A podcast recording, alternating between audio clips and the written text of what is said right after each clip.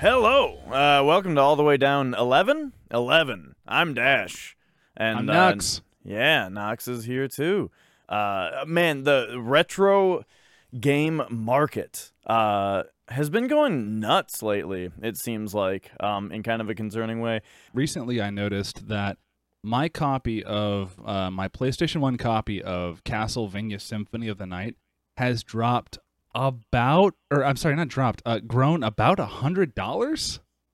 Like, uh, okay, so it's Castlevania Symphony of the Night, right? One of the most iconic games ever, probably the most um, recognizable Castlevania game to any of the fans.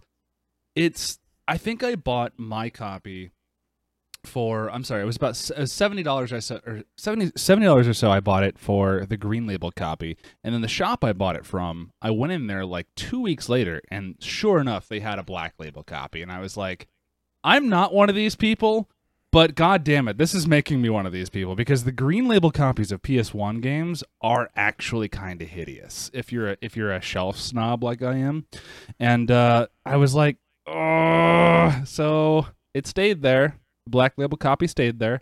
I came back the following weekend with my green label copy, traded it in, um, and I think I added like twenty or thirty bucks to it in the value, and they gave me the black label copy. So I was like, "Fuck yeah!" So, but, still, that was like eighty bucks, eighty bucks, and it's now almost hundred and seventy dollars uh, as per price charting's complete in box uh, price, uh, which is a volume of one sale per day. So this is happening frequently. This is not yeah. like an uncommon sale occurrence.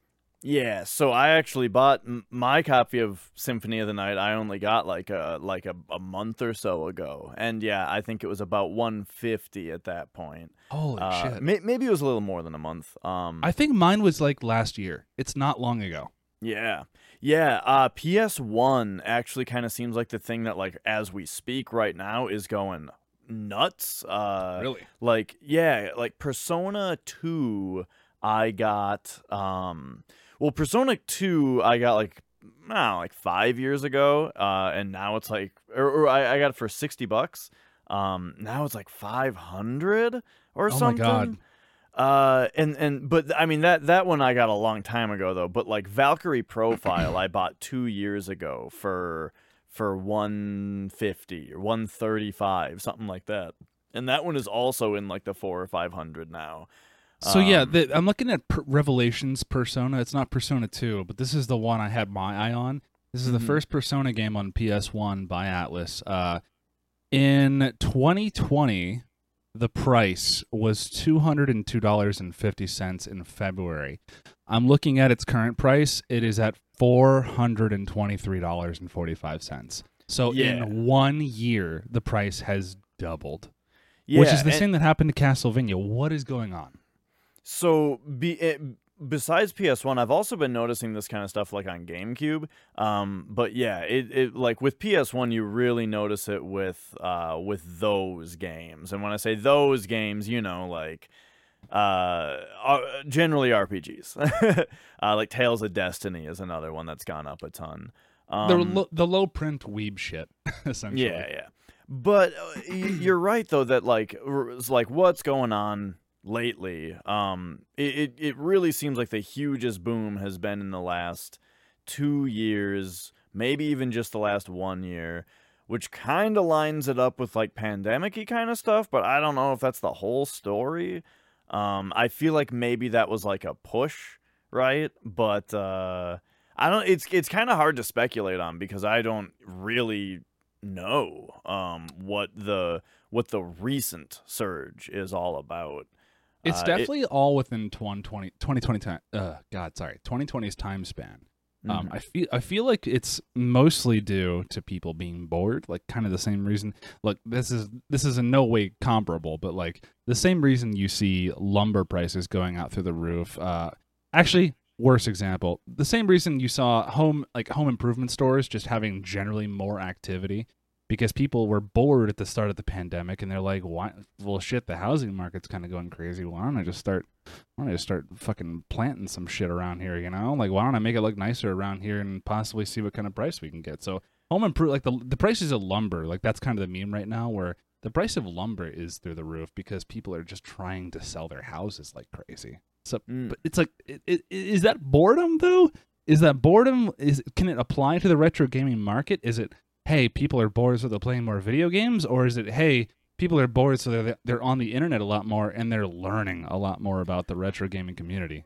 Right, and that's kind of what I meant with like it, it being kind of a push, uh, which is that like yeah, I, I do think part of it is that people are home more now, you know, and so they want to play video games, and a lot, I, I think a lot of people are are rediscovering old games, but also uh, also I think because of a lot of the advancements lately in like getting old games to work on modern hardware or or uh, that kind of stuff. Yeah, I, it definitely seems like just more people are interested in retro games now, and it kind of seems like people have more expendable income to to put on games because they're not using it elsewhere. You know.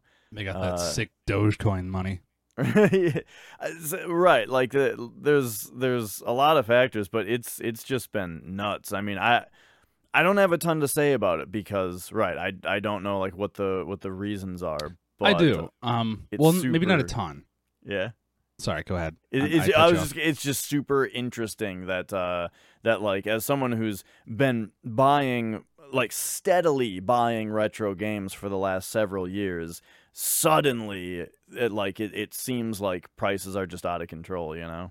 Yeah, I think that's a lot to do with it. It's just the the prices are driving the the drive for other products. Like you, you- I I can only imagine EverDrives have gone up a little bit too, both in um, demand and cost. Honestly, because the let's be honest, who's going to pay five hundred dollars for a game that, in all honesty, might have a little bit of disc rot? You know, Right. disc-based games don't last forever. Who is going to pay more than PS4 prices for a game that you can emulate for free, and will likely not have wasted money doing so? Uh, And I'm not I'm not ragging on people who buy physical copies. Obviously, I'm in that same boat, and I imagine a lot of people listening to this podcast are probably in the same boat. My whole thing is I want to buy games that I love. Like when it comes to Okay, I, I guess I should say the default state I wish it was was I explore around, I find a game that catches my fancy, I play it, I, I, I bond with it, I love it, I beat it, I go, oh my god, that was a whole emotional experience I'm now connected to. Now I kind of want to be like, uh, well, this is badass. What do I have to show for it?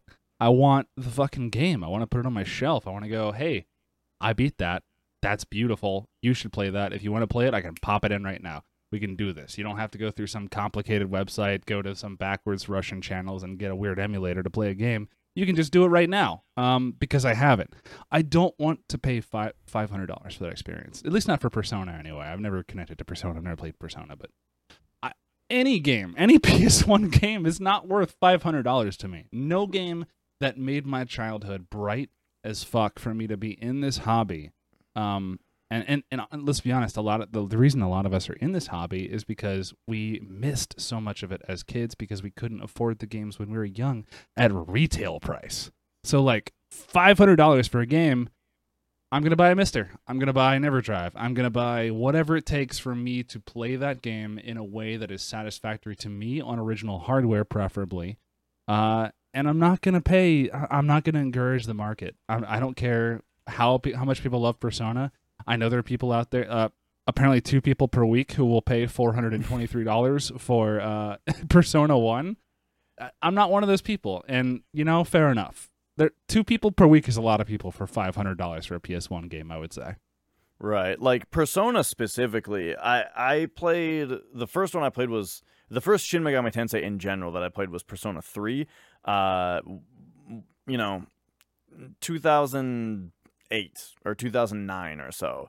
Uh and and after I loved that game so much that I happened to go out and buy like every Shin Megami Tensei and Shin Megami Tensei adjacent game that's been released in the North America and uh and I'm glad I did because yeah um that's what you're saying is true like I I'm I I don't know it, like what the limit is on on what the price can get to before it it does just get ridiculous or, or, or unfeasible. Um, cause yeah, like like cause cause five yeah five hundred is a huge ask. What what's the most you have paid for one single game? Do you This do you know off the top of your head? Um, what is the most amount of money that I've paid for a single game?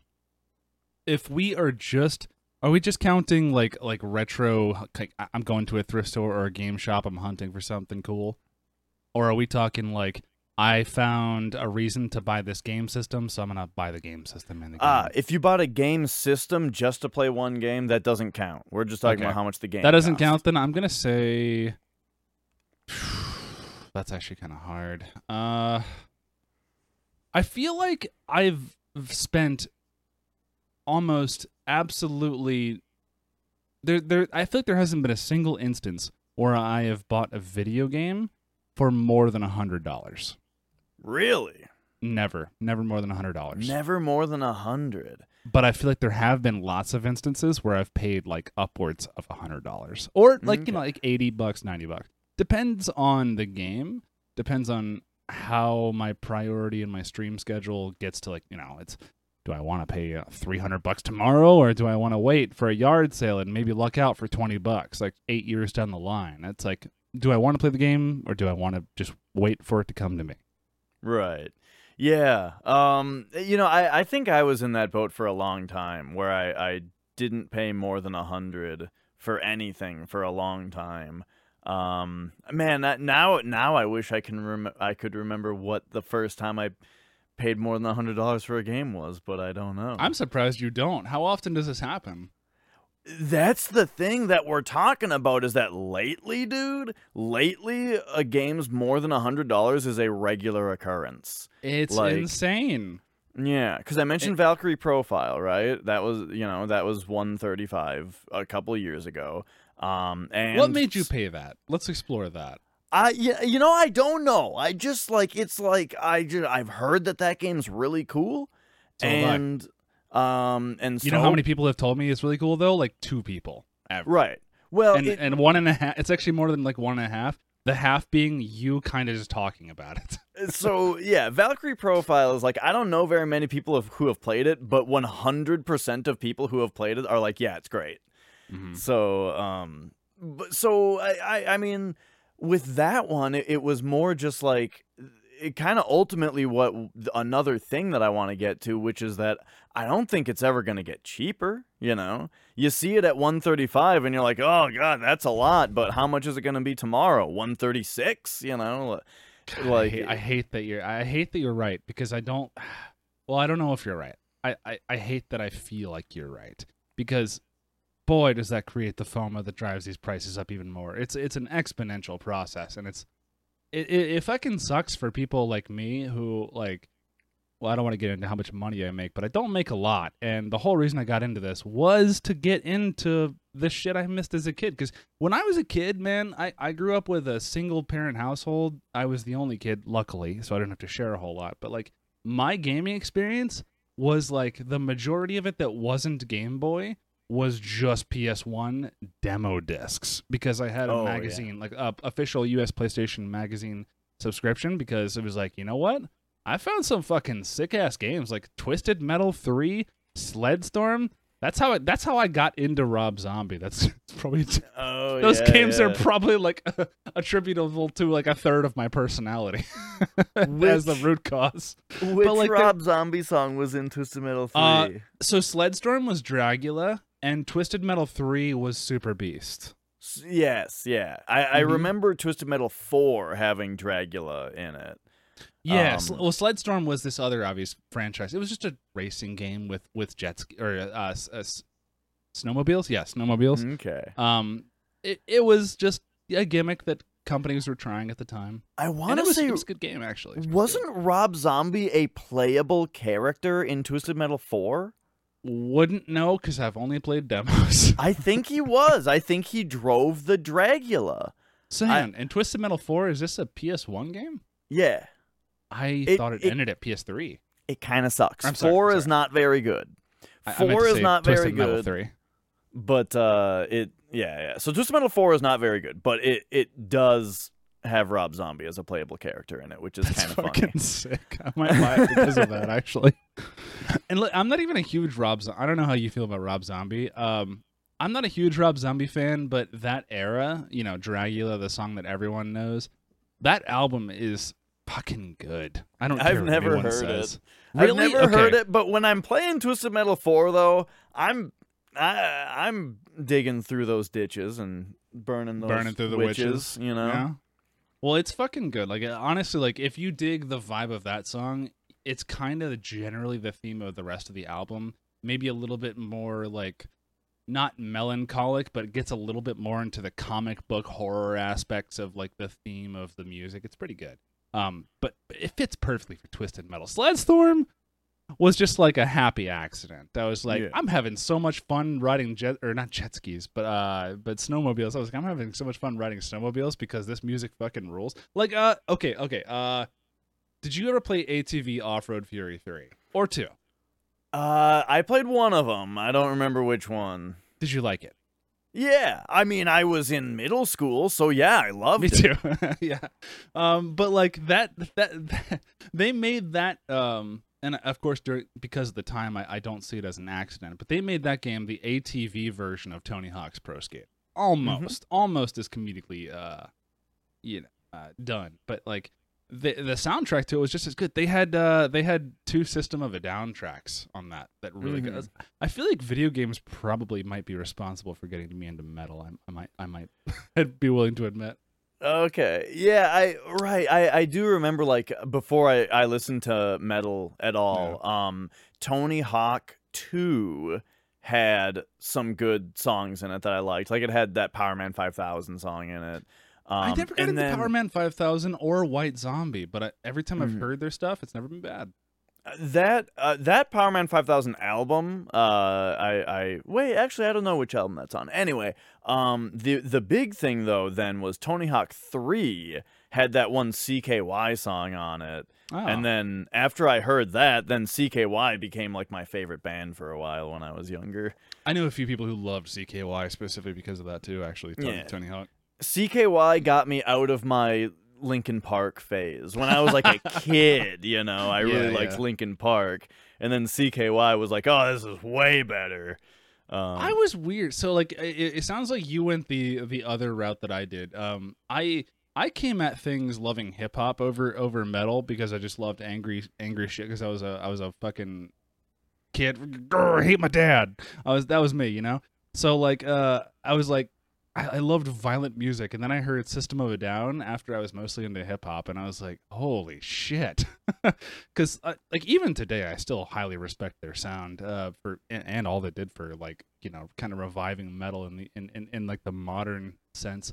Not that that's ever been a huge payoff, but you know, I, I'm a huge fan of System of a Down. At least got a res- lot of respect for them. But I never got into like the punk side. I never got into CKY. Never got into um, uh, Linkin Park. I had a few friends who tried to get me into Linkin Park, and I couldn't do it. But I, I you know what? I respect those bands a lot because they've accomplished a lot and did a lot. I, I, I wouldn't say it's interesting because I, I wouldn't say CKY is punk at all. Oh, so Uh, I'm generalizing. The only people I know who loved CKY were people who were generally into punk. I actually So- don't even know what they sound like. That's the thing is so alongside Linkin Park, I was also really into Green Day uh, when I Mm. was a kid. Um, so it was like those were my two bands were Linkin Park and Green Day, you know, and then CKY was my like bridge sort of into liking heavier stuff, sort of. But I didn't really like harsh vocals when I was younger. Uh, my brother listened to uh, music that had harsh vocals in it, and I was always like, eh, I, don't, like how that sounds, you know. Uh, but then, but then I heard he was listening to "Sounding the Seventh Trumpet," the first Avenged Sevenfold album. Have you ever heard Avenged Sevenfold's first two albums back when they did harsh vocals? I think I've only heard their like middle era stuff. Okay, so their first album is like I I forgot how what like the word is to describe it, but it's borderline it's like oh, it's going to make it sound real bad, but it's like borderline screamo, I want to say. like uh like A lot, of the people, the a lot of people listening to this could be into screamo. You never know. it's it's like very like like uh mumbly uh, very like not enunciated harsh vocals you know Yeah. I know. um but uh but man there was this one guitar riff in it that i heard and i was just like it just blew my mind this one like metal guitar riff and i i, I loved it so much that even though i didn't like the vocals you know i started to listen to that song and then eventually i started listening to avenged song name? so uh yeah it's called turn the other way Turn the other way, um, okay. and it's it's like the it's like the outro guitar riff. Uh, Hmm. And then, but then, so then their second album though, "Waking the Fallen," still has harsh. Vo- it, that that album is like half and half, a mix between harsh vocals and clean vocals. Um, and it, oh, dude, the vocals are like way better. Also, the harsh ones. Uh, so I got really into that album, and then so there you go. So Avenged Sevenfold's first couple albums when they were actually a metal band is like what got me then into actual metal. Um, Do you know you're not doing with Avenged Sevenfold though?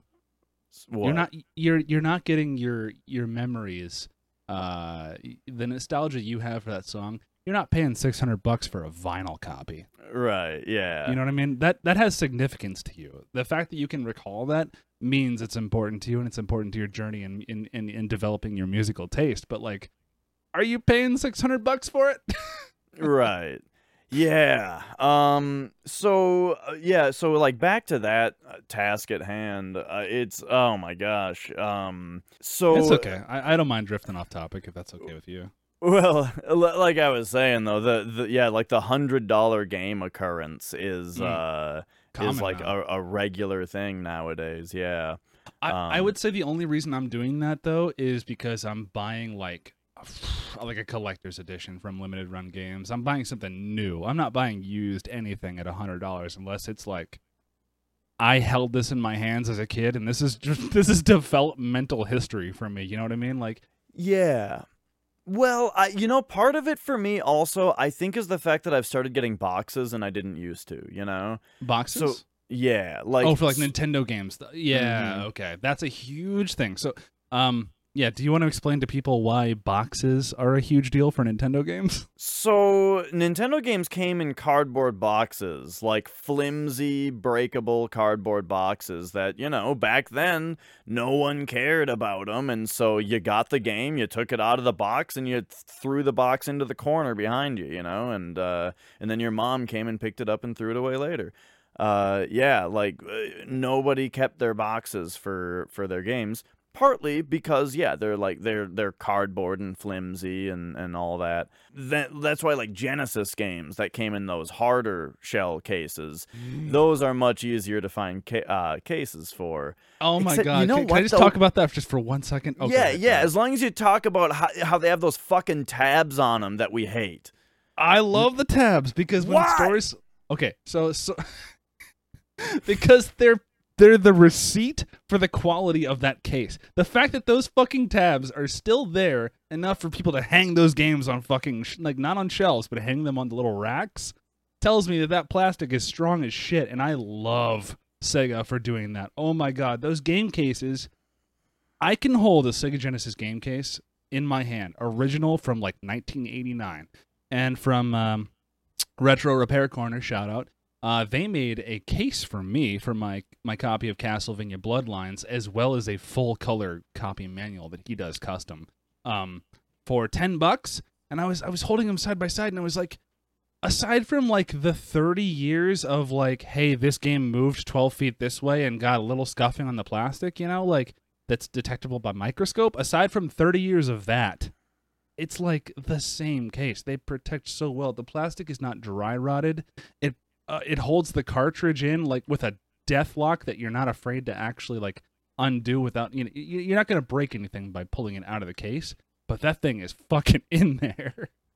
It's unlike in there. It's going uh, to protect. unlike yeah. PSP games where the death grip does damage the UMD if you don't take them out carefully. Please, oh let's expl- Can we talk about this? Because I, I okay, so I have three PSP games.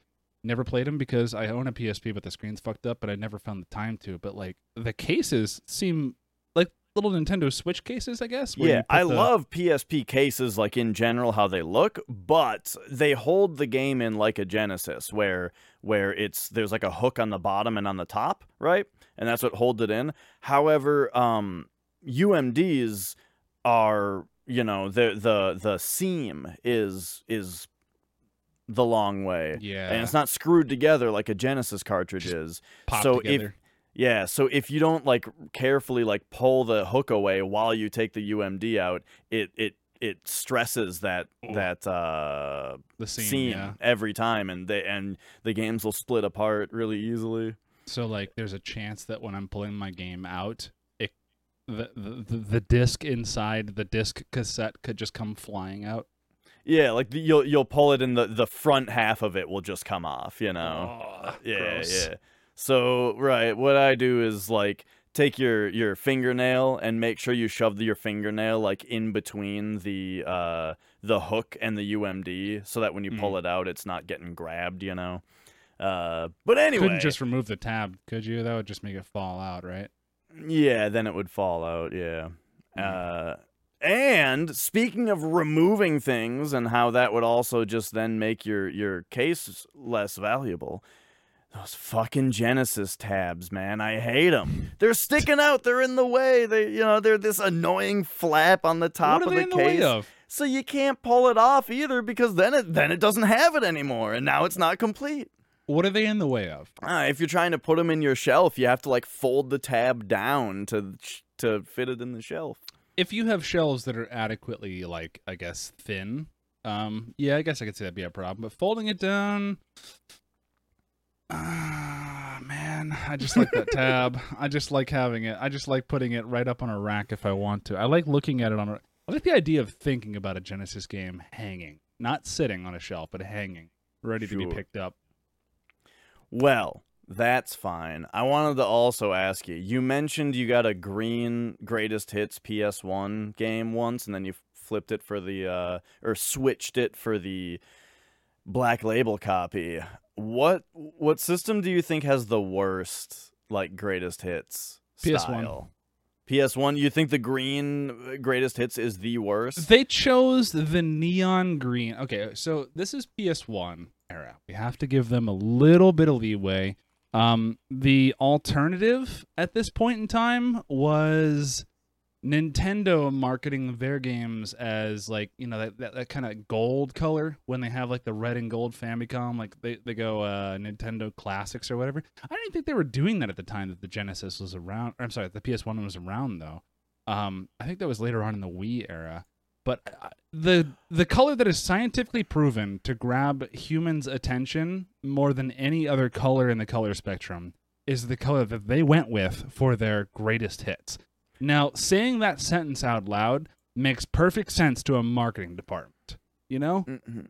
it makes perfect sense up on the shelf of a store in which the game has yet to be purchased. Once the game is purchased, fuck that shit looks ugly on your shelf. Dude, so bad. slight aside here um similarly so on the ps5 i uh you put in bloodborne right? And it comes up with the bloodborne icon on the home menu.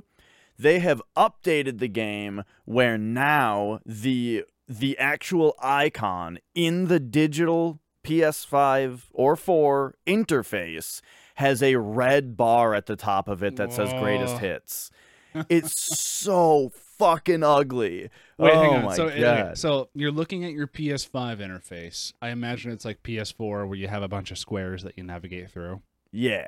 You see your game. Uh and, and, and uh, let's say let's call it a list of uh excuse me, a list of digital games. The box or let's call it the portrait. The portrait has a red line hovering above the portrait or is it in the top crop of the actual portrait itself? The top crop. Okay, so it's not extra like annoying where it's like trying to highlight your PS5, trying to Yeah, highlight to it's you. not you should play this. protruding out. It's Okay. just, you know, it's just now there's this red strip, you know, on the top of it. Ooh, I hate it. Um but uh so so my least favorite of the of like the greatest hits kind of things were um I I really don't like the style when they take the cover art and they make it smaller to have to have something around it. Like the uh the Arkham the, Asylum.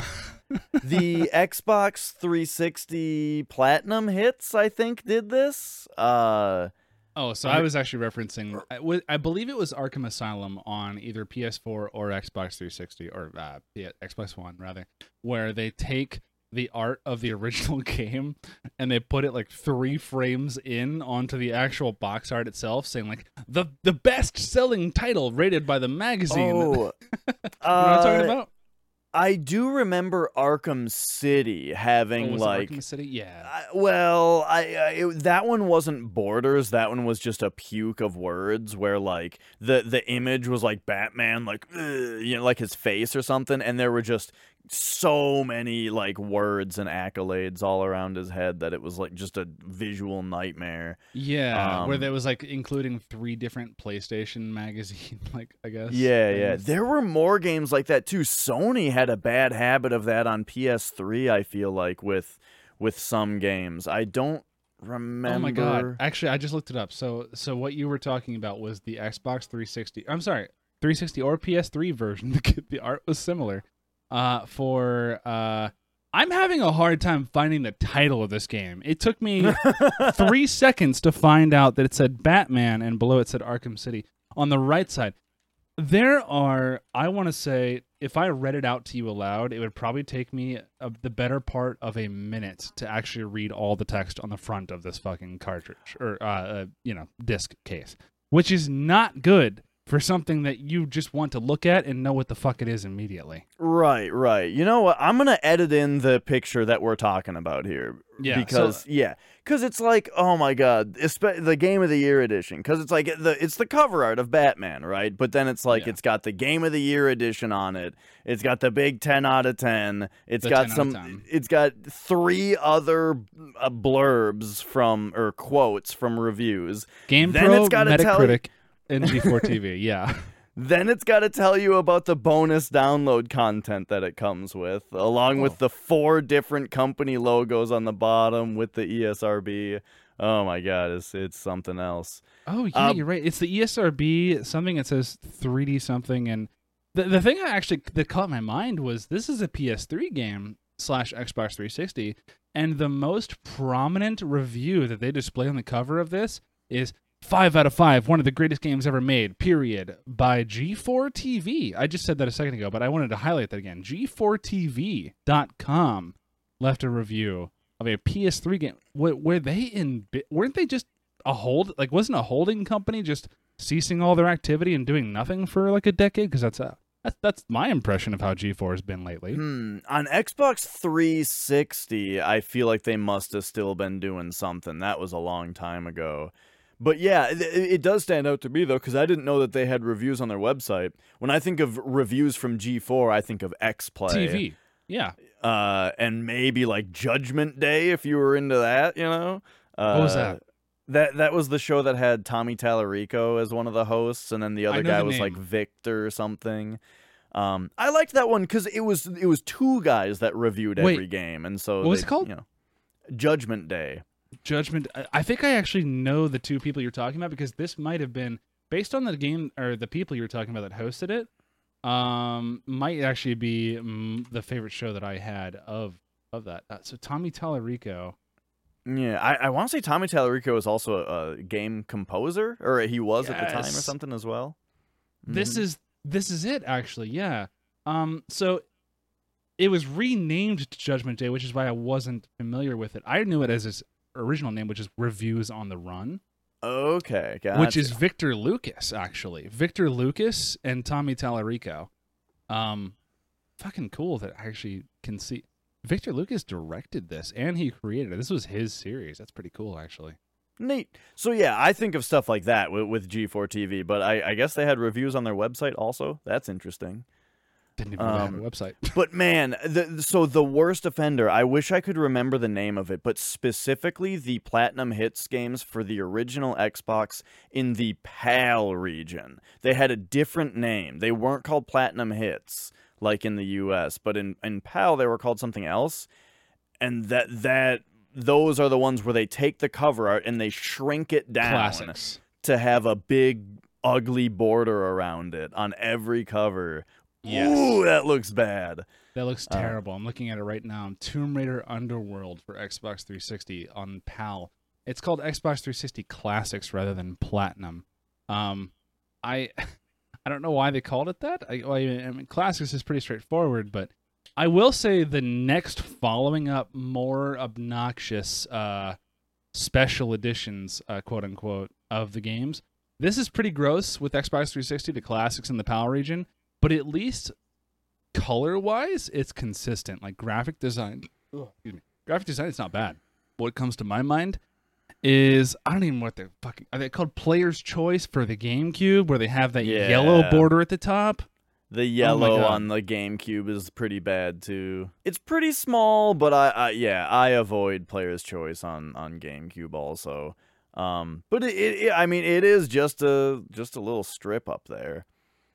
Yeah, it's just it's it's nowhere near as bad as the PS1. Um, it's just it still stands out almost as bad. And j- just to confirm it, yeah, it is player's choice. So it's yeah, it's that yellow bar at the top, but you know that red bar at the top isn't so bad, I guess, either on PS5, is it?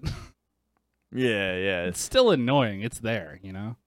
Um, I do avoid it, but like when it comes to GameCube games, just to circle back to our little topic here, uh, GameCube games, I think, are the first, um, first casualty when it comes to rising prices of that generation. PS2, Xbox, Dreamcast. GameCube's beating Dreamcast right now in terms of prices for their games. Dreamcast games used to be like, well, fuck, that was the that was the console that didn't make it, but it's Sega. Of course, we're gonna buy it. Buy it up. Um, Dreamcast and and and and uh, GameCube both have optical drive emulators now. Yet the price of Dream or uh, I'm sorry, GameCube games still remains like I feel like the average price of a GameCube game is like thirty bucks, whereas the average price of a PS2 game is like two bucks.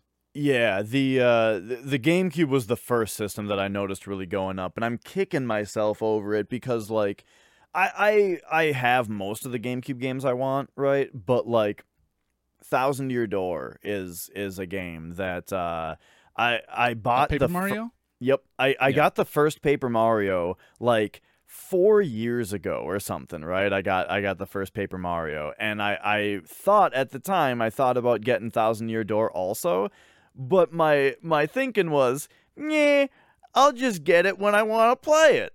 Uh, you know, I I haven't played Paper Mario One yet, so I'll just wait until I play Paper Mario One, and you know I'll get Thousand Year Door when I want to play that. And Oh, now, oh my god, it's like four times the price now.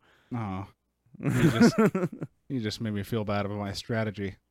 yeah, I was like, yeah, uh, fuck it, I'll buy it when I get to it. Oh no, maybe you shouldn't do that. Yeah, that's the thing is that like that's that's how I rolled for a long time, and now it feels like there's this pressure of like you gotta get you gotta get every game you don't have right now. Is it just FOMO though? Is it just COVID FOMO where once the vaccines are like, you know, totally like abundant and everyone's like, yeah, I got that shit three weeks ago, whatever, you know, is, is the price going to go down? Is the price like, I, I feel like COVID is such a weird test case when it comes to market prices because look at the way it's affected the housing market. Let's, let's look at that first and then assume that every other market is probably also bizarrely affected in some way. So it makes me wonder whether or not this this this gold rush to the retro gaming market has been like if it's gonna start waning. Like I'm looking at the price of the thousand year door right now for Paper Mario. Um, Paper Mario, the first game on N64, is a great game. I I think uh oh Jesus okay never mind sorry I was looking at complete in box. The the price of Paper Mario on, on N64 right now is seventy eight dollars. I think that's a bit much. I think I paid 50 or so for it. Happily though, because it's a great game. Worth it, worth it. Um Thousand Year Door, complete in box is 116 bucks right now. That's actually less However- than I was thinking it was. I go on, think it was less than it is too. However, the Player's Choice Award or award, Player's Choice uh green or damn it, yellow bar at the top, that little yellow bar gets you about 17 bucks off at $99 complete in price. So Yeah, people are definitely in it for the game, I'd say, rather than the aesthetic look to it. But I bet that's I bet that's more true with PS1 than it is with GameCube. I bet people are the the fact that we that, that we say green label and black label and people kind of know what we mean kind of tells you. Yeah, Graphic yeah. graphic design is my passion, says Sony in 1995. yeah, um I mean you're right. The yeah, the the PS1 greatest hits is probably the worst looking of all of the of all of those those greatest hits. I'm sorry, I Uh, don't mean to harp on that again. It just it, it No, just no, coming you're yeah, I you're right. I mean, I asked the question, we talked about a few, but yeah, I, and I think I think you're right that those that's the worst. So, the retro gaming market just being out of control.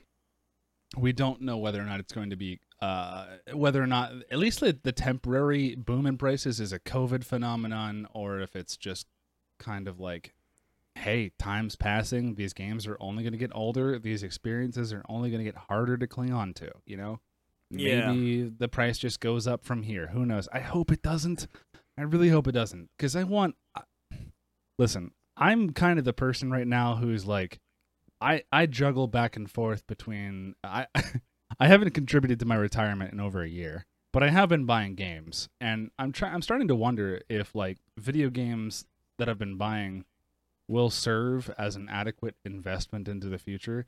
And I actually really fucking hate thinking that way because I would like these discs, like, you know, that I stated before, are going to start seeing more and more disc rot and corrosion. Uh, and, and also, consoles just won't be able to read them. Lasers assemb- laser assemblies wear out all the time, especially now on PS1s. Um, they go out pretty commonly, from what I understand, even though they're pretty resilient. But these things aren't even going to be appreciable, usable. Like for their, they're going to be eye candy only eventually. Um, and I don't want it to be, I don't want it to be priced like they're diamonds. I want it to be accessible to the people who want to play them. Yeah. And I don't want people who want to play them to have to be have to resort to uh, EverDrives and well, not to put on EverDrives. They're a fantastic solution, but there are problems with EverDrives. Like I, I know some people have stated that they get a noise issue when they play games uh, on an EverDrive, you know, that isn't present when they use the actual physical medium. Um, that's not a huge deal for a lot of people, I, I, and I'm I'm happy it's not because more people can play these games. But six hundred bucks for a game, man, not doing it, not doing it. Yeah. Um right. I mean I can right. I can only hope that uh that once uh you know, on- once the people who are like maybe if if it is true that there are people who are just temporarily into it right now, uh that if they start, you know, selling all this uh all, all the stuff that they've bought that's been driving up the market, then hopefully it'll go back down. But you know, I don't know. I, I I have strong reservations about the idea of prices ever going down, you know. Once it's been established that people will pay this much for a game, you know, then it's just a matter of it takes a little bit longer to sell instead of you actually selling it for less. Maybe. I Maybe- don't know. Maybe the whole retro gaming market is saved by eBay's uh, auto price reduction function when a, when an item doesn't sell in the time span that it's allowed. Is that a thing? Because I was just offered a 3% discount on something I was watching uh, today. You think that was automated? No, uh, I'm referring to the fact that when you sell an item on eBay, uh, you can select an item called I think it's like adaptive or smart pricing or something, where if it doesn't sell for the price that you want, it will automatically lower it by a pre-specified percentage and just like keep doing that if the item doesn't sell until it gets to a price where someone will buy it. Okay, Um, interesting. It's like reverse bidding. Kind of, except you know people will more likely buy it than than just not bidding against something. Mm-hmm. because the price reduction in general leads to a bunch of FOMO, and because no one's bidding on it and rather than buying on it, they can't have any way of telling. Well, shit, maybe someone might buy it for five hundred dollars. Maybe I should wait until four eighty, and then you know who knows? Maybe I can afford it then. yeah, yeah, yeah. I hear you. Yeah, I didn't know that was a thing. But uh yeah, so we'll see what goes on there. And that's that's what's been happening in the in in the retro game collecting. It's been nuts. Like It's- yeah, it's like your options are 50-50. Optical drive emulator with an SD card or hard drive, or be rich. Mm-hmm. And it's right, and so like for someone like me, it's it's been it's been really weird having the the double sided the double-edged sword or whatever of like wow it's really cool that some of these games that i bought five years ago are worth 10 times the price now that's awesome oh but then then there's just there's way more games that i don't have that are 10 times the price now so you know Yeah, th- there's that as, as well. Um, but it's just like think about, and I know you agree with this at at the core heart. I just want to verbalize it. But say you say you just go, okay, well, why am I getting into these? Because I loved these games as a kid. Um, who's gonna highlight these now? Who's gonna say, hey, these experiences are worth experiencing even 30 years after the fact that the, the technology was made vastly inferior. It, it it doesn't matter. Um, they're still worth having. But how do you convince someone uh to say how do I play it accurately if this game say isn't a game that Sony let me pay 60 bucks for to have a digital copy on PS5 or PS8, who knows. Um the you can't just be like, well, you can pay 300 bucks this way or you can um take this console here all right this is a craigslist listing right? Uh, it's fine. It's tested but we're going to remove the disk drive okay? It's going to be fine. We're going to pay for this $300 hard disk drive with a with a pcb interface. Okay it, whoa hang on. Not a problem. You just drop it in you plug this in and this in and it's fine. It works. You'll play what you want to play. Okay but you still paid 300 bucks you know? And i'm exaggerating. I'm thinking about things that are a little bit more plug and play like the mode from Terraonion which Terraonion is not a company i have had the money to to rep yet but you know they seem to provide a valuable service for a lot of people who can't afford it but it's if you can afford it you know what i mean? Yeah. Um that's the crux Right. of it. and i don't think it should be that way. And, And, emulation's not a problem. We can go to, that's a separate subject though. It's an interesting thing too because like as far as emulation goes like i i, I don't love the idea that like putting a, a sd card mod in your ps1 means that now you own every ps1 game. Yes. Uh because i i i don't you know the the the legal uh gray area well, on, hang of That, that, that, that bothers you that you okay uh, so if someone says i own every ps1 game but they just have an ode for Mhm. for the uninitiated listening that means optical drive emulator. Um which essentially means an sd card plug into your ps1 that has all the games on it and hey you boom you're playing on the original ps1 but it's all these games that you got for free so that bothers you Uh, I'm not just gonna say yeah, uh, because it's not like a it's it's not a, a huge deal. Um, but like if everybody's emulating games that are that companies are still actively working on making available for paying customers, then that like slows down incentive for preservation to happen from the people who own the games. Like like game preservation is really important, you know.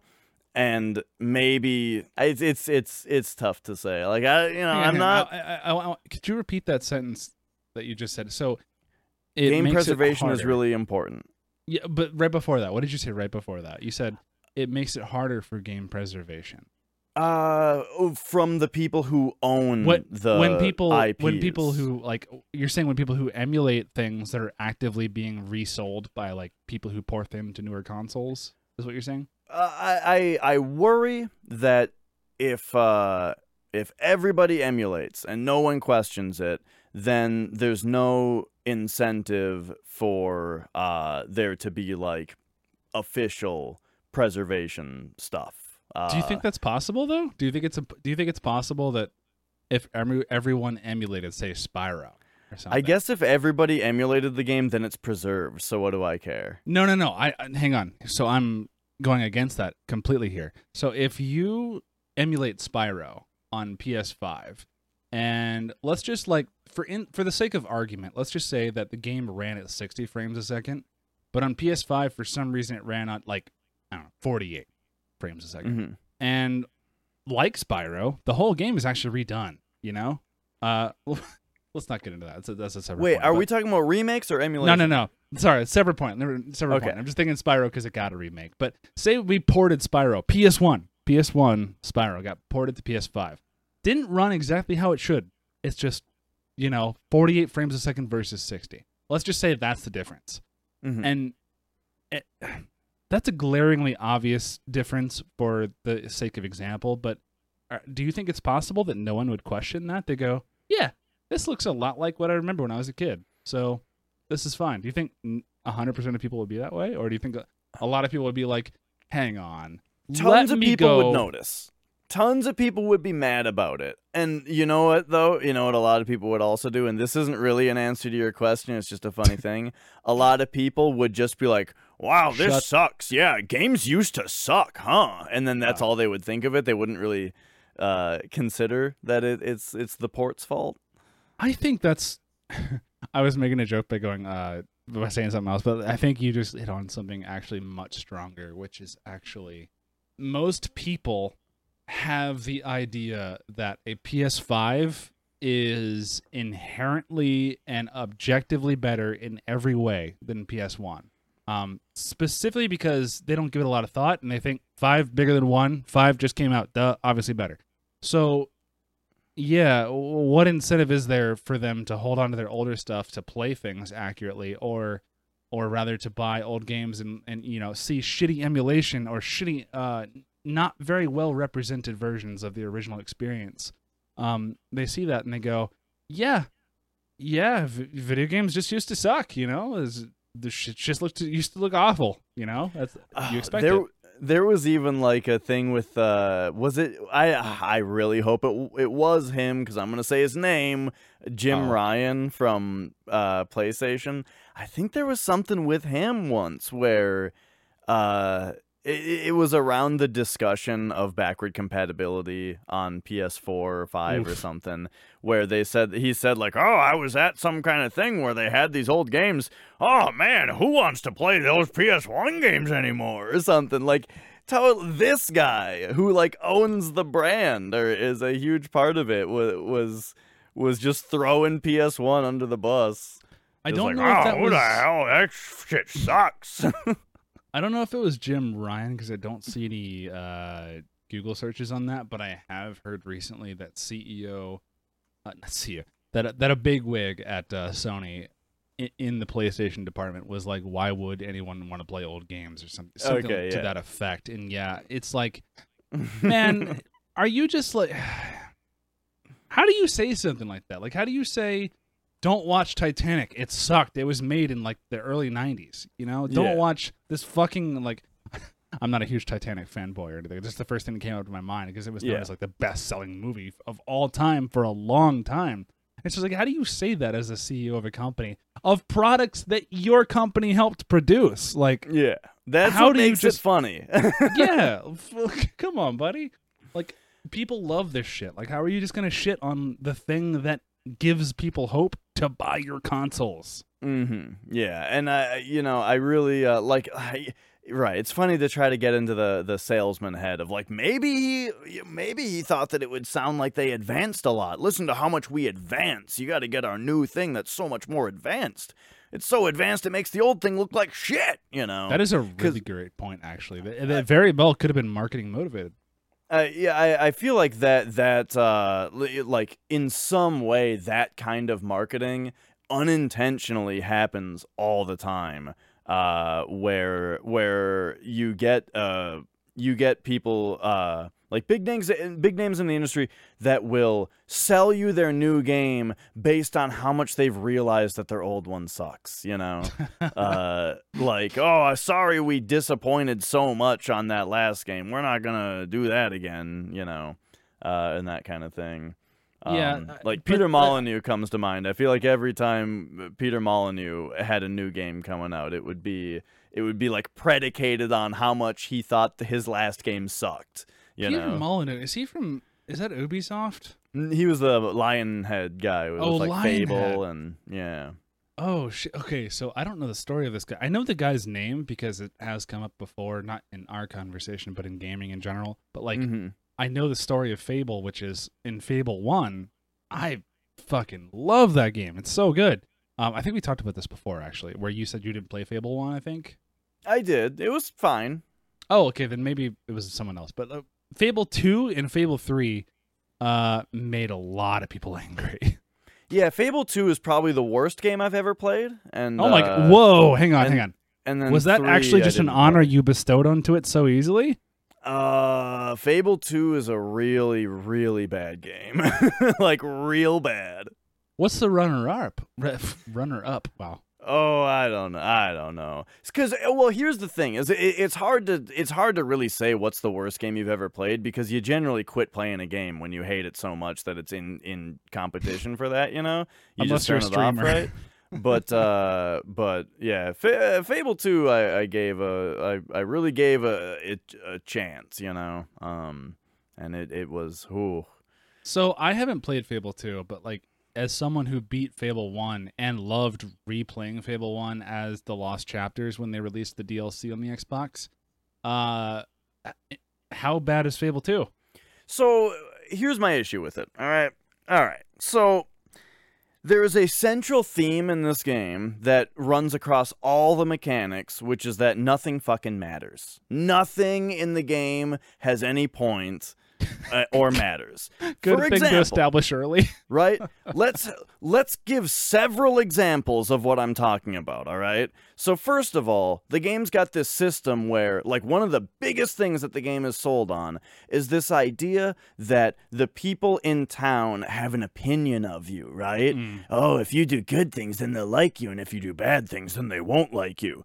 Except you can heavily easily influence people's opinions of you just by doing like emotes around town, oh, right? Oh, God. So you can just like you can murder someone's spouse, right? And then they hate you because you just murdered their wife or something. But then you just burp and fart and dance a few times and now they are literally in love with you. You know what I mean? So it's like this whole idea of this complicated system that's so immersive is reduced to something that completely doesn't matter because it's just a slider on the person that you can slide around by doing emotes in front of them, and that's all it is, right? It just doesn't matter. So Have you ever let's seen one of give more threads? examples. Let's give more examples of of things that don't matter. Did you know you can get married in Fable 2? yes. Yeah, you know, people fall in love with you and shit. You can get married. It Doesn't do anything though. It doesn't do anything. But what it will do though is as you're playing, you will have this constant fucking notification on the bottom of your screen that says your wife wants sex. You need to oh. go back. She wants to have sex, dude. And this is a notification that you have all the time. So it's like, all right, I'm going to go back to the house and I'll talk to wifey. And you go back there and yeah, she doesn't really want to have sex. Turns out it's this whole fucking song and dance you got to do where you got to like do this thing and probably give her a gift and do this. You got to do a lot of shit to actually have it uh, which is weird because they've been bugging you about how she wants it now, Knox. so, so, so let's say you do have sex. You know, uh, Don't care It, it sex. doesn't. You can have a kid in the game. Guess what? It- you can also have a kid in the game. Doesn't do anything. It has no effect on anything whatsoever, except I You don't guess now the there's kid? a child at your house. you What? don't raise the kid to be your. It's not like some God of War 4 shit going on or No, anything? there's no, there's nothing to do with the kid. You, Oh. you, you, you can also get STDs in the game if Well, you aren't useful. if you aren't careful with your sexing. You can get STDs in the game. They don't do anything. It doesn't do anything in the game. It's not an Did you know- debuff or anything? Like, Nope. Uh, if you if you eat a lot in the game, your character gets fat. You know, he like physically, he kind of gets fat. Mm-hmm. Doesn't do anything. Doesn't slow you down. Doesn't make Look, you on, have more stamina. Important less point. stamina. Important point. So you know how in the first game you can demonstrate to someone that you are capable of great evil by devouring an alive baby chicken. Uh, I remember. Yeah, there's something like that. There's like those weird doors. Yeah. Can you get fat by just eating a whole bunch of live baby chickens at once? I don't know if it's live chickens or anything like that, but yes, you can you can get fat by eating a lot. There is one way in the game to reduce your weight, you mm-hmm. know. It's not exercising, it's not even not eating, nothing. Because Oh, that's It- how there you do is- it.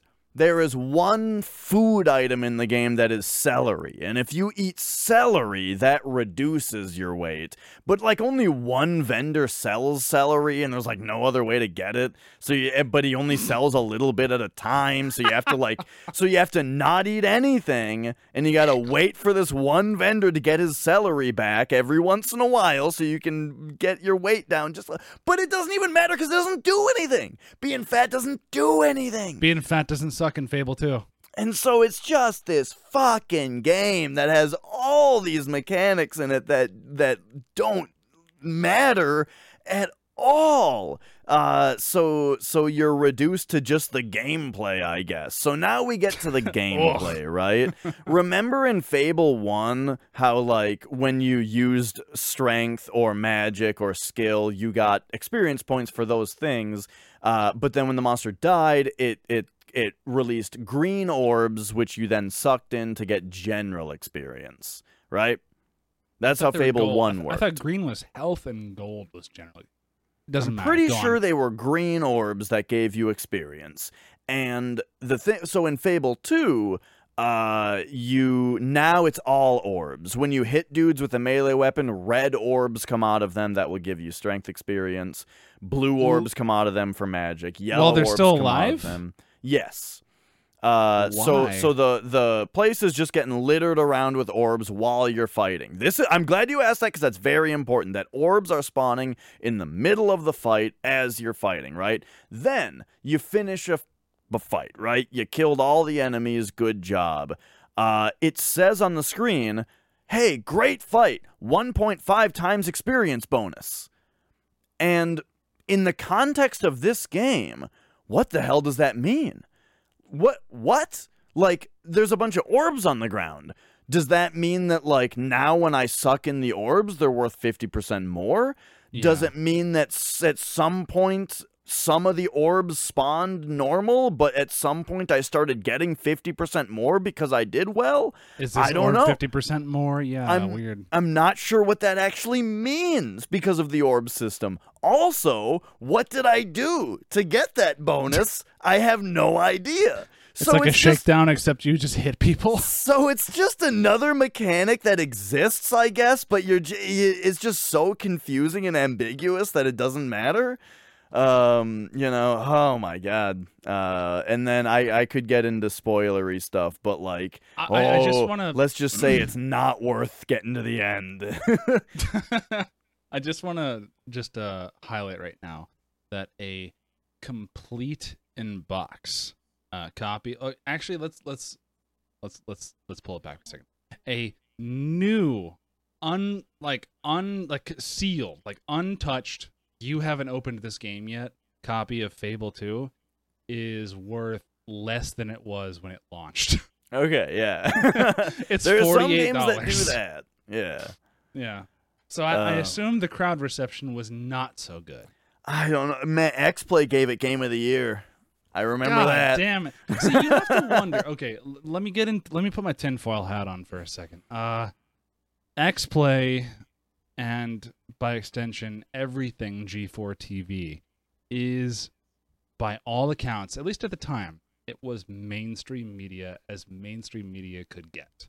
Um, that means there's a lot of money changing hands back and forth behind closed doors that are you know, most of it's probably internal with the company, but like companies like weren't just giving things away and just it wasn't like it is now with YouTube. And being like uh, a, a, a dev team of one hands you a, a Steam code and goes, "I would love for you to stream my game and tell me everything you don't like about it so I can fix it." It's very different now versus like back then where it's like, "Hey, EA just dropped this AAA game.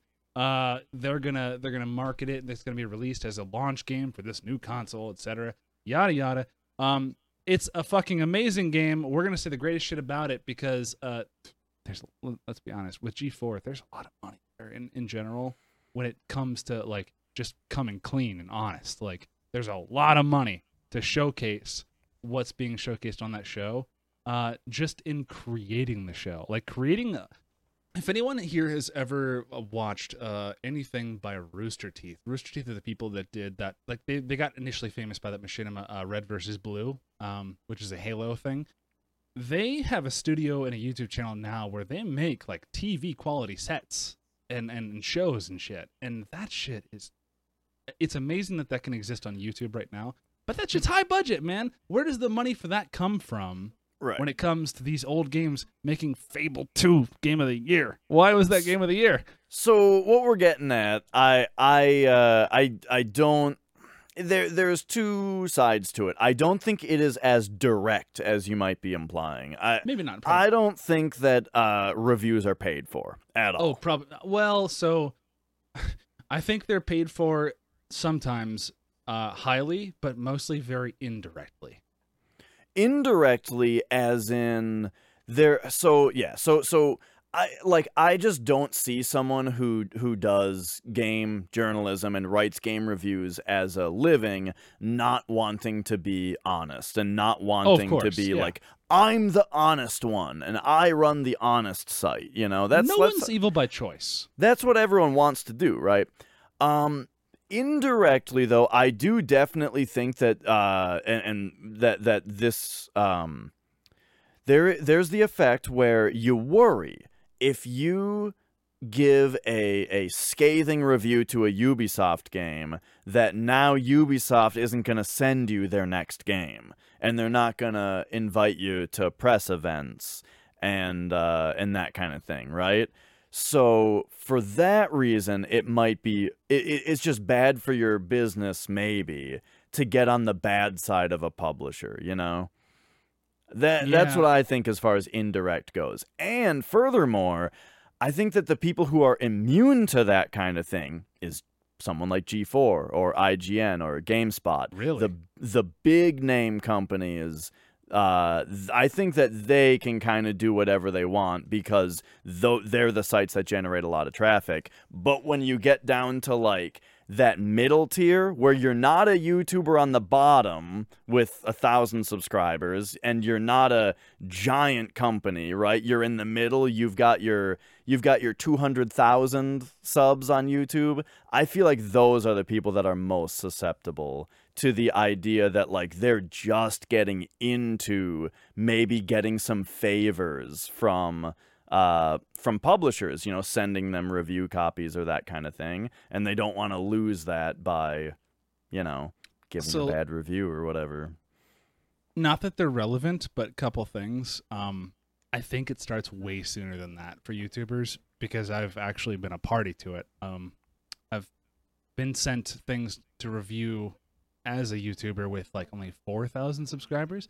The th- it, it's it's mostly just not to get into the subject, but it's mostly about like small people can have way more influence than than people think they can, especially on a place like YouTube where videos get seen millions of times for very low effort actually. But um, yeah, I think you're right though. I think a lot of it when it comes to the game industry is very indirect. Um, I say this like I'm some kind of like industry titan who's had so much experience in it. No, I, I'm a I'm a dickhead with a camera. Um, I, I feel like at a certain point the influence most likely comes with people who feel like they have a uh, not feel like but probably have a lot to lose. Like G4 was a huge organization. That was that was like Fuse. Like in a Fuse, MTV was bigger than both of them, but like it was a TV channel for someone like me growing up with TV. Um, with cable is like like like a hundred channels. If you were one of those hundred channels, you were fucking huge. And you know, at that time, by all rights, you were because the internet has made things so much bigger than they are now, or than they were. But like, I feel like G4 would have a lot more to lose if they. I, I, I maybe not Ubisoft was the right example because like press events, that's the big thing for them is being able to cover uh, press events and getting things a little bit earlier than the rest of the journalists is probably a big favor too. But you know, it, largely, I feel like I feel like there's probably a little bit more incentive for bigger companies to play nice when it comes to Mhm. reviews. Uh, some dickhead with a camera can can be as mean as he wants, and if a company wants to go, hey, I like this guy's opinions. This guy gets in front of a lot of eyeballs. I'm gonna send my game to him. I'll I'll expect what I what I get from these videos, you know. I think that's kind of where like the real power is coming in in marketing right now is just how the small influencers can be have an, have an immense effect on the actual industry for at least for that even even a certain Yeah. genre of game, you know? I wonder how some of that stuff is going though. Like I, I've heard, um, I've heard Jeff Gerstmann talk a good amount about like, uh, uh, about how like different people in the industry like him, the the uh, producers or the publishers of games, they've got their their um PR person right, who's at the press conferences and stuff, and they've got like rap sheets on people that they're going to interview and stuff, you know, of like watch out for this guy or wi- this thing with this person and that kind of they thing. have like that, yes. they're on that shit. And so yeah, I think that uh, I definitely think that's what people get worried about is not getting on to those bad sides and getting unfavorable. There was one other thing too. I worry about Um, that if you don't mind me exploring that actually. So Mhm. I I'm a YouTuber. Um, I'm by no means big. Like I said, I got four thousand subscribers for a subject that doesn't even relate to what we're talking about right now. Um, I would love for a company to reach out to me and be like, "Here's our thing, tear into it." Because like I feel like that's the way that companies are actually seeing success is they're getting real word of mouth by going, "Hey, we're not going to pay you for any special treatment. We just want to know your honest opinion. And if you fucking hate it, well, then not only is that not going to actually help the brand coming to you fix their problems, it's also going to make it so that they don't have to deal with those problems way later on down the line when way too many fucking people have them and they can't deal with them. You know what I mean? It's it, there's incentive for for honesty. Yeah, I I agree that that also that honesty goes a long way with those people, but uh, like very pragmatically speaking, you know who who makes a lot of money? Raid Shadow Legends. And oh boy, do they have like a script for people to follow as far as the sponsorships go and that kind of thing. You know, Have you been approached? Um, not personally, but I I've looked into like what exactly their pitch is, you know, and Mm. they they've got it locked down where it's like it needs to you need to say specific phrases and uh and make up personal anecdotes about it and uh, oh, really? you have to like all that oh, kind of stuff. Oh yeah. do they do they force you to make up something or do they ask you to say a certain thing? Uh, so they want it to be they, they want it to be like personalized in those areas of like y- of of um like it's both is what I'm saying. Like there Yeah. there's there's definitely parts where if you've heard people give the Shadow Legends pitch, you'll hear the same exact wording in some spots. Mm, it's the yeah. most ambitious whatever whatever console like experience on your Yes. phone. You know those kinds of things are are the the word for word things. Uh, and then the Do you think that's personal the stuff is um i it see uh, i think it's the norm with the things that do really well uh financially you know because So people another one you I ask is- most people and they can't stand raid shadow legends because they're sick of hearing about it right but that doesn't mean it's not making a lot of money So that's a okay. Have you looked into how much? Okay, well, I guess I won't interrogate you on it, but like, I don't know. I'm one of those people. I don't fucking know anything about Raid Shadow Legends because I'm so sick of hearing about it. Mm-hmm. How much money is it truly making, and where is the money coming from? maybe maybe they're just keeping up their appearances really well and they've got me fooled and they're actually not doing so well maybe I mean, they it could be one of those companies that's just like a front for something, and they just have infinite cash to throw at a budget. Like maybe, hey, let's organize this shitty, let's let's advertise this shitty mobile game so that we can, Mm-hmm. you know, sell eighty kilos of cocaine a day in in Cuba. Who knows?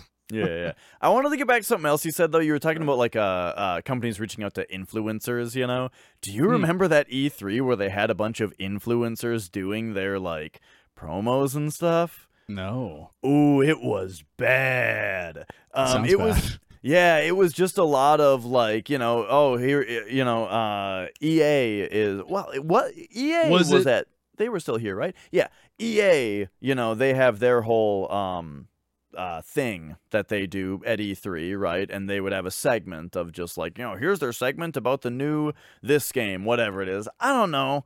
Uh, but i- instead of just going to like a PR person or here's Adam Sessler to talk about it or something, they like had a bunch of influencer people and so many of them just like froze up and just like didn't you know the moment that it came for them to actually be on Aw. they you know just did not know what to say or uh yeah it was it just it was a disaster on many levels and i think that was the only time that we saw a bunch of that Fuck, I love it though. I look unpopular opinion. I love E3 so much. Okay, well that's not Mhm. unpopular. I love E3 in the way that it gets cringy. Is what I love about E3 because yeah you can look up like videos of past E3s and just go, oh, why? yeah but but like it, it's all hype to to to to to get you to buy the things that of course we did buy as kids because we were fucking kids and Mhm. shit was hilarious and and well like just games were you know you were excited about the games that they were showing so it was a big media event like it's always been um and it's good to see them experiment with with with with uh with influencers quote unquote that kind of hurt to say a little bit but i i hate the term influencers oh man i do too But really uh, on it. the on the subject of E3 though, yeah, like I might come off like a cynical prick all the time. You should fucking see me when E3 is on. oh it's- dude it's it's, dialed up. christmas It's dialed up to 11, dude. Yes, this is this is like a seven year old at Christmas. Nintendo sixty four. Like this this is us. We're like fucking. It's not even to get a reaction from like. We could just be not live. We could just be not making videos or any content about E3 to just fucking watching it and just be fucking hype like everybody else is.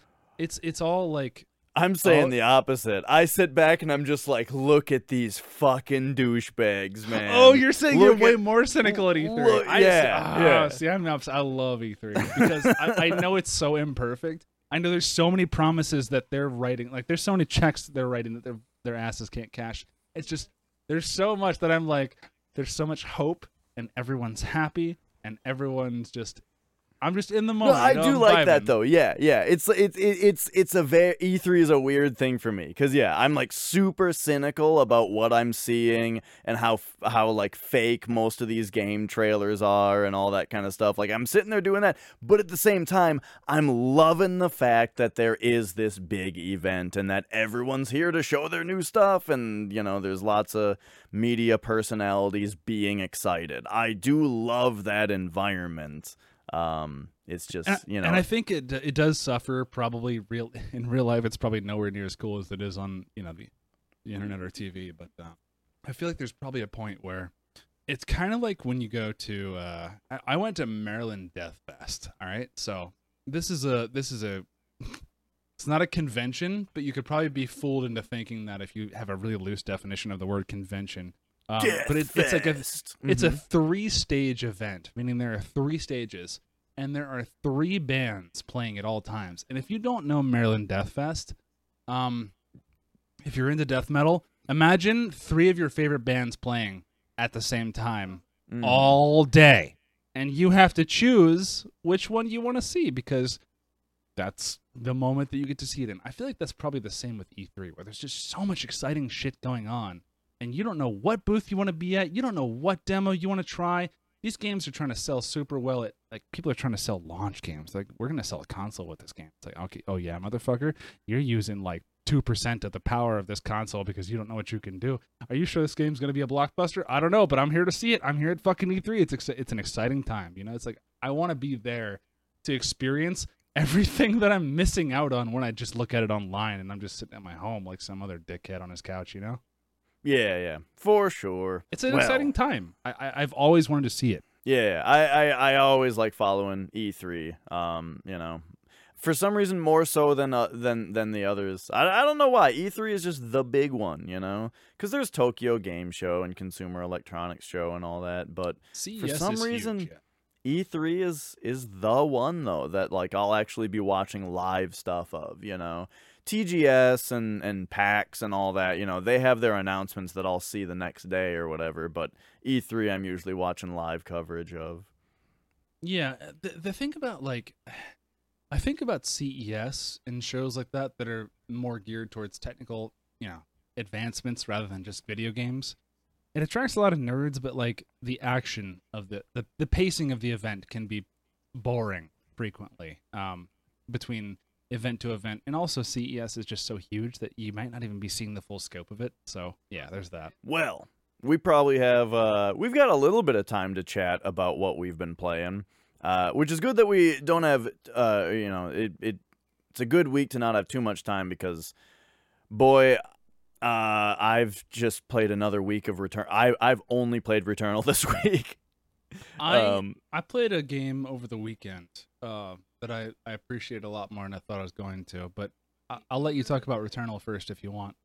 Sure, sure. So yeah, I just played it for another week and you know, last week I was saying like, gosh, there's a lot of stuff I really like about this game. Pretty much nothing I don't like about it, but I was worried about like its longevity uh, as a roguelike or like how random is it really um and that kind of thing and you know how much more am i going to play it uh i am fully on board now returnal is a fantastic game it is like an absolute recommendation from how me this far game did you get is into it though because you said before great. it was kind of basic so, uh, yeah. So the thing is, it turns out that it it uh, like a good roguelike, honestly, that wants to kind of ease you into the mechanics. It turns out that um, there's a lot more to be seen, sort of as you get into it. As you get into it, uh, more it starts to feel more random, uh, and here's why. So there's the it- it's got two different cycles basically as in like it's got three area there's a it's a three area run right uh, and once again real quick this is a sci-fi third person shooter that's kind of horror-ish um, and uh, it, it it looks world map wise as you're running around uh, it looks like Metroid Prime, where you're on an alien planet and and uh, and it's got you know separate rooms with combat in them and there's doors. Um, but it's a it's a roguelike where it's like okay here's the main path there's a couple side paths and then there's a boss at the end and then you're to the next area. Yeah? And it's a third person shooter. Uh so there's three areas and then you beat it right? But then you wake up in like a different area one and you can play through the game again and there's another three areas except it kind of starts where the last one left in a certain way. It's kind of hard to explain a little bit um, but basically it's definitely like an act one and then an act two except they are two different runs you know what i mean uh, where act two has harder enemies harder areas more advanced weapons uh, but you can do act one or act two at any time you can do a run of either one you know so I did Act One, I did Act Two. That's about where I was last time we talked. I, you know, I played through both the acts, all six areas, and I was like, okay, cool. But you know, it's missing a little bit of that. It's missing a little bit of that drive of like, I need to, I need to go back because the runs are so different, you know. But there was one thing, which was that um, I mentioned briefly that all of the enemies have like research levels, where the more you kill an enemy, the more its research level goes up, and then you get like a blurb more of text in your codec about it. And I was like, okay, you know what? I'm going to fill out a few more of those. Also, there's some collectibles, right? There's all these scout logs that are like audio logs that kind of give a little bit more story. Um, and there's uh, like these glyphs that you have to find, right? There's some collectibles. And I'm like, I'm going to find more collectibles. So here's the deal I, I did a few more runs just to kind of get more collectibles. And as I've been doing that, more stuff's been opening up. In Oh. a uh like um Can, can I ask First- this? When when you Mhm. unlock more weapons or or such, whenever you unlock more things in general, does the game get more visually appealing? uh well the different we- yeah, the different weapons do look different. Yeah. Um in a cool way. Uh so weapons are a big part of it. Um so let me just give the the two things. Gameplay wise, uh, it's you know I, I started doing some more runs just to find more collectibles. Then I also decided, um, so how the weapons work is I mentioned before that they aren't really random enough. You know, there's a few different weapon types, but I didn't think that they were random enough. Turns Um, out, So before you go into the, can I, can I actually like establish a little bit of a setting? Because This is Yeah. kind of what I was missing last time when I was. Uh, Okay. so I had no idea what Returnal looked like um, uh, during our podcast last time, and I looked up Returnal afterwards, like footage of it, and it seemed like it was almost like if you were to interpret, uh, for some people who may not know what a shmup is, a shoot 'em up, where it's one of those kind of like bullet hell games where it's like you're avoiding a thousand goddamn bullets as this tiny little spaceship on a screen. So I looked it up and I saw Yeah. I looked it up and I saw that there's video where like essentially you're a third person kind of shooter perspective, except it's still kind of bullet hell where there's just a thousand things to dodge, and of course they're they're bright and shiny and visually appealing to to go, oh shit, there's something here, and your brain has to go dodge it. So I, I've seen that it happens like that in a 3D space where instead of uh, if you're looking at a 2D flat space screen, you just uh, move to avoid bullets. This is like a 3D space where you're you're fighting the X and Y axis. You're you're, you're going X Y Z and going fuck, get out of this way, get out of this way, get out of this way. And it sounds the same on paper, but in a 3D space, it's very different. So like it has to be visually pretty fucking cool looking in a 3D environment. Totally. So I yeah, like gameplay wise, I mean I'd liken it a little bit to like the new Doom games where, you know, there's a lot of there's a lot of movement and jumping around the room to stay mobile while you try to like prioritize your threats and quickly take them down one at a time, you know? Uh but visually though, um, yeah, there's a lot of like bullet sprays. Uh, like if you've seen shmups or like bullet hell ones specifically, a lot of the time the bullet sprays from the enemies just look really cool because of like the pattern that they're shooting out bullets in. That happens in this game in a 3D environment, and the bullets move kind of slowly. You know, they so so most of the enemies that shoot projectiles, they're like uh, they're they're like a big orb that moves pretty slowly and they'll shoot them out in like a pattern that you're like whoa first of all it looks cool and then also i get it you know? Oh this guy shoots out a ring all around him but the ring is like angled so that if i don't move it'll hit me. But it's just a matter of jumping over the ring you know? So it's almost like a shockwave except it's a ring of bullets and it looks cool right or like some guys shoot directly at you.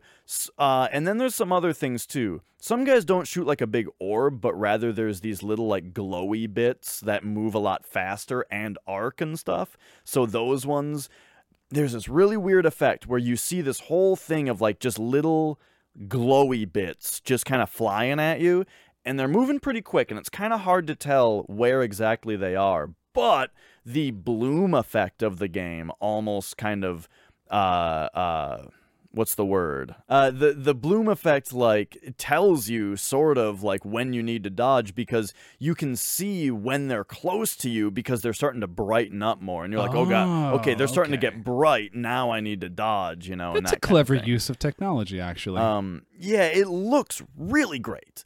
Uh, and so, so yeah, that's kind of so you know you're jumping around, you're using your dodge a lot, you're shooting dudes, but you also have a melee if guys get close to you, uh, and all that kind of stuff. And there's, so there's just a lot, lots of particle effects. I've heard someone describe the game as particle porn, and you know, it, it- yeah, there's a lot of particle effects. Something else I didn't mention last time. This is made by the company that made Resogun. Yeah, was a- yeah. I actually Yeah. meant to bring this up. So Resogun, I wanted to bring this up because it was the only game that this developer made that I recognized, which is it's a PS1. Oh, I'm sorry, PS4, uh, PlayStation Network, a game that like it was free for like a month early on into the PS4 lifespan. Yeah, I might Um, even say it was the first free PS Plus game. Could have been, I th- could have been. I think it was. Yeah, th- there's a good chance. Um, I played it at my friend's house when he had a PS4 new. Um, and we played it. And okay, so imagine a shmup game, except it's uh on a level that is infinite. So instead of you going from left to the right side of a screen, you are going from you know left to right or right to left in a cylinder, like you're kind of like a projector screen. But like it's there's a game called Hello Kitty Milk. Not no, it's not Hello Kitty. Let me So- stop you for a second. Sorry, go ahead. Have you guys played fucking Defender? It's No. like Defender. Oh my god. Okay, so Resogun is exactly like Defender, except you know it's visually portrayed as a cylinder. Uh, but yeah, so there you yeah, go. there's there's a game called uh, Aqua Kitty Milk Mine Defender. which is uh, a game where you essentially are a kitty in a little submarine, and your point is to go around shooting threats to other kitties that are in little deep sea diver suits that are mining milk at the bottom of the ocean. Um, it's the same exact game as that. You, you prevent kitties from getting abducted and going to the sky and getting into the surface of water and going off, and then you also, you know, shoot enemies. It's it's, it's a shooter game. It's just in an infinite fashion on like a cylinder playing field, like a cylindrical. Imagine you were playing a game that was being sent through a projector rather than a monitor. It's being projected onto a cylinder, except you can go all the way around the cylinder if you want, and there's different information on different parts of the cylinder. You know what I mean? So it's it's pretty cool. Like Resogun made it so it was like this weird virtual shmup because it didn't have the typical look to a shmup. It was like It, was had like a if you voxel turned look to it. if you turned Tron into a shmup, I would say that's what Resogun looked like. And that game was so good. So Resogun being the example, or like the shining example, versus this game. Yeah, so Resogun was like the PS4 particle porn. Like, hey, look what Hmm. we can do with all these particles, you know, and Returnal is kind of like they're doing it again, you know. But yeah, so so that that's what drove me early on was I'm going to get these collectibles. And when I was doing a few more runs to get the collectibles, also by the way, I should say first and foremost what drove me to play more was the fact that it's fucking fun. Like Mm. the combat is really fun. So at the time that I had only beaten Act 1 and then beat Act 2, I wasn't done with it yet just because it was fun. I was only worried about how much it was going to last, you know? So, started playing it a bit more. Really liked getting the collectibles. Then the weapons, I think, are gameplay wise what really started to shine and what is continuing to shine as I play it all week. Uh, because I mentioned before that, like, they, there's. I had seen like six different weapon types or so. Well, now there's like 10 different weapon types. Uh, and they, uh, I, I mentioned something about how it's not quite like Borderlands where they get like wacky, wild, different, you know? It's more confined, and that they roll with, they do roll with these random traits to them, but the traits don't make them that different. Well, turns out I just hadn't unlocked a lot of the traits yet. and you have to use a we- so what happens in the game is let's say uh, so there's a trait for the machine gun the, or like the, the the rifle that makes it shoot slower but more powerful, right?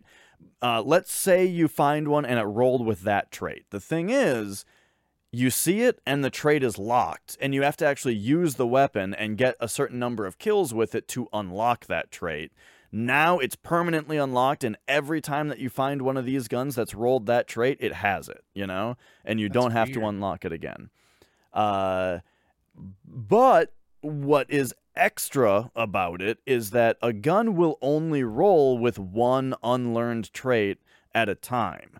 Meaning, if it's your first time seeing a gun, it doesn't have any traits, you know? It's just the basic bitch version of that gun. And you have to unlock your first trait with it. You unlock it, and you're like, okay, yeah, now the clip's a little bit bigger, I guess. You know, still feels mostly the same. And that's kind of where I was at before. But then it's like, okay, next time you find one, hey, it's got that extended clip that you already unlocked, but now it's opened up room to roll another not unlocked trait. Ah. Uh, and so the guns can get like four traits on them, you know, out of a pool of 10, maybe, right? And so, and that's per weapon type. So one, so I, I started playing in a way where I'm always using the guns where I haven't unlocked the traits with yet. You know, if some, if I'm using a gun where where I've unlocked every or that where like it's not actively researching a trait, and I find another one that has one that I haven't unlocked yet, it's an automatic swap. You know, even if I don't like it as much. Uh, and I've been playing that way now, and I'm unlocking all these traits, and it's making the weapons feel way different from each So- other. You know. So let me ask this. Um, so you at, at at the very onset were not a fan of the way that like I- I, I guess you were kind of your criticism being that it's like okay what else is your kind of general idea in the very beginning. How well does the game, on a scale of one to ten, how well does the game carry you from okay I guess these are the core mechanics to here's where we're really having having fun. I, I feel like it did it super super well because hmm. you know like i said I, I played through the act 1 and act 2 for story reasons right? Of course you're going to play it until you roll the credits right? And then i was like well i just want to i'm still having fun so i'm going to do another run. And like right away you know it was like okay now shit's unlocking and like it's getting crazier you know the guns are getting e- even two guns of the same type now are starting to feel quite a bit different and all of the weapons in general are starting to feel better uh, this is like this is where I feel like it's in super important that we specify that this is a roguelike game, which is meant to be played over and over. yeah totally Not something Um, like you beat and then go, I'm done, and then, oh, I guess I'll play again for it to get fun. You know, it's like Mhm. one of those games. Right, right. Yeah, it's a game where like to quote like when when you say you beat it once, you know, that's going to take uh well, I I think it it was like 15 hours is what my playtime was the first like when the credits rolled, you know, meaning bad. like the the runs it, the run itself to beat it took like uh act 1 took like 4 hours and act 2 took like 4 hours again, you know. And then there was another 8 hours of dying in there, you know. Now I've gotten a lot faster at it. I've gotten a lot better. Runs are getting down to like between 2 and 3 hours now to get through one Nice. and uh but dude like the the weapons just feel so fun to use now uh with these traits to unlock like like gameplay wise it's getting so good uh as far as that goes there's a couple weapon types where i got the first one where it didn't have anything unlocked and i'm like this weapon's trash you know? I can't stand this thing you know? But i like forced myself to use it a little bit so i could unlock a couple traits for it and now like one of them in particular the Hollowseeker i thought that weapon was trash at first. Now it's like borderline overpowered. Like What's they might need to Seeker? They might need to nerf that thing. It's like a minigun kinda. It's like the machine gun where it shoots lots of projectiles very fast, you know? 'Cause I don't know at- why, but go ahead, go ahead. Well, at first I just thought it was really hard to hit shit with it, you know? Like I, I you have to lead your targets and, you know, so like every little hit that you got was just a tiny amount of damage because it's lots of projectiles. And I was just like, I don't know. This thing's kind of hard to use for how not much damage it's doing. But then here are some of the traits that you start unlocking though. Now I found one. It's got one called uh, retarget, where when a bullet hits a dude, it then turns to another dude and shoots him. You know. Ooh. So whoa, now it hits more things uh, at once. That's pretty cool. Then you get serrated projectiles. Okay, now it does damage over time when it hits. Nice. Cool. So it's doing a little bit extra damage on the time. Then it unlocked something called Portal Beam, where now when I start shooting it, it spawns a portal that then starts shooting beams at shit. and it's awesome, you know? And and now there's like seven more traits that are like things like this, and when the and when the gun rolls four of these at a time, you know, they feel it feels way different than the last one that you had. And again, now multiply this for every weapon type and suddenly 10 different weapons is a lot. It- Would you, say know? that the weapon choices available, or at least the combination use of their thereof, are uh, are at least pretty creative? um so- what? What? So, uh, are, you? Are, I'm I'm asking if the weapons you think are like actually fun because they're fun because they're effects, or because they're fun because the idea of what they do. Are they actually creative weapons, or is it like, okay, well, this is a minigun. Oh, yeah. Here's an assault rifle. Here's a chain gun. You know. So totally both because like at first there, so there's one gun that's like the mine thrower from Resident Evil 4 where it's like it shoots a dart into a dude and then the dart explodes uh, like a second later, right? And at first I was like, "Cool, I really like the idea of this gun. It seems fun to use." But I didn't have anything unlocked for it, so I was kind of disappointed at how bad it was, you know. But that was because that was kind of before I realized how the game works and how you need to unlock all these traits. Uh, so at first it was like, oh, this thing is cool because of how it works. Then you start to unlock some traits. Now it's really cool because of how cool the traits are, you know? Uh, like there's one that makes it explode twice instead of exploding once. yeah. Um, and that kind of thing. And the fact that you can have up to four is pretty cool. Yeah. So so yeah, uh, gameplay wise, I'm loving it. I want to talk about the other aspect of the game that really opened up as well, though, and that is that I didn't have much to say about the story before. Now I do. Ooh, So because that was what, I- that's what interested me the most. Yeah, so I'm not going to get spoilery. I'm just going to say that this is a game where if you are all about gameplay, it's got all about gameplay, and not much story is going to get in your way of the gameplay because you can just play the game if you want, right? This is one of those games where if you want story and you start really paying attention, everything is connected in like symbolically and really cryptically and like allegorically. Uh everything makes this weird kind of sense where um uh I really want to give examples but it's really tough without talking about things that are too much um, I, I assume this is one of those games where you get the initial cutscenes, you get the all initial story, and then the things that happen along alongside. There's not really much that you can really tell without developing the plot. Yeah, so it's one of those games where the first time you see the the ending, you're like, "What the fuck?" You know what? What is this art house bullshit? You know, uh, but then like the more if you go back into your logs, those audio logs that you were getting before that were all just a bunch of nonsense, you know, and you start rereading them, you're like, "Oh, hang on." This connects to this and that connects to that.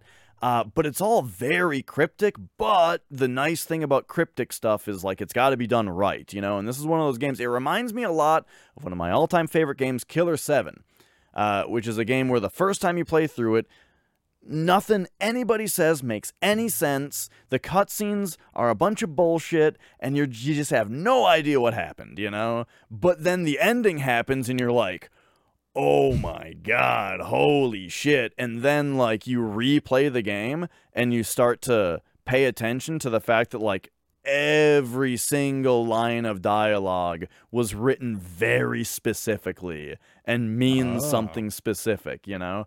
Now, Returnal I doesn't at least for me it didn't have as big of a light bulb uh, by the ending but it does have that like the more you reread things the more you realize every word was carefully chosen you know and like then you start to look at the design of the enemies and stuff and you're like oh like this guy looks this way because like it's a reference to this thing um and yeah like there's a lot to unpack if you're into that kind of storytelling you know wh- which I totally am. Actually, I, I would love to find out the origin.